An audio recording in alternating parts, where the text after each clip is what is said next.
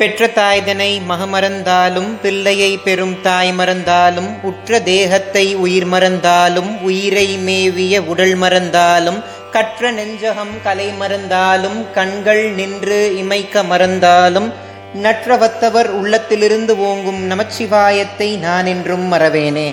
ஞானத்தை பாலாக்கி எனது பசியை போக்கிய என் தாய் திருமதி பிரியாமணிக்கும் ஆத்தியாத்மிக நிதி சேனல் உறுப்பினர்கள் எல்லோருக்கும் வணக்கம்.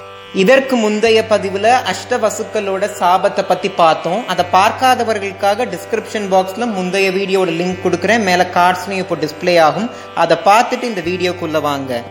அஷ்டவசுக்கள் அவர்களுடைய சாபத்தை பத்தி கங்காதேவி கிட்ட சொல்றாங்க. இதையெல்லாம் கேட்ட கங்காதேவி அவருடைய சாபத்தை பத்தியும் அஷ்டவசுக்கள் கிட்ட சொல்ல அஷ்டவசுக்கள் கங்காதேவி கிட்ட ஒரு கோரிக்கை வைக்கிறாங்க. அது என்னன்னா தேவி கங்கையே பிரம்மதேவருடைய சாபத்தினால நீங்க பூமியில பிறக்க இருக்கிறீங்க. நாங்க எட்டு பேரும் உங்களுக்கு குழந்தையா வந்து பிறக்கணும் அப்படின்ற கோரிக்கைய அஷ்டவசுக்கள் கங்காதேவி கிட்ட வைக்கிறாங்க. இதற்கு தேவி கங்கையும் சம்மதிக்கிறாங்க அஷ்டவசுக்களுக்கு தேவி கங்காதான் தாய். அப்போ அஷ்டவசுக்களுடைய தந்தை யார் அப்படின்ற கேள்வியும் நமக்கு வரும். அதற்கும் ஒரு கதை இருக்கு. அதை பத்தி பார்க்கலாம் வாங்க.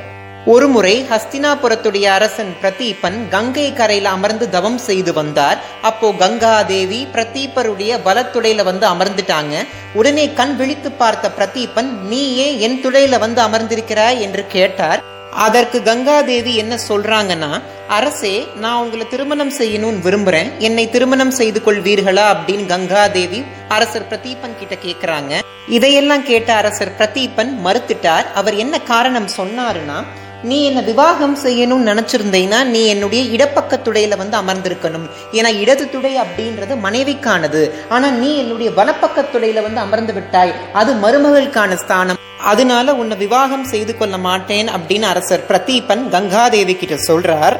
அது மட்டும் இல்லாம அரசர் பிரதீபன் கங்காதேவிக்கு ஒரு வாக்கு கொடுக்கிறார். அது என்னன்னா அரசர் பிரதீபர்னால கங்காதேவியை திருமணம் செய்துக்க முடியாது. ஆனா அரசர் பிரதீபனுடைய மகன் கங்காதேவியை திருமணம் செய்து கொள்வான் அப்படின்ற வாக்க அரசர் பிரதீபன் கங்காதேவிக்கு கொடுக்கிறார்.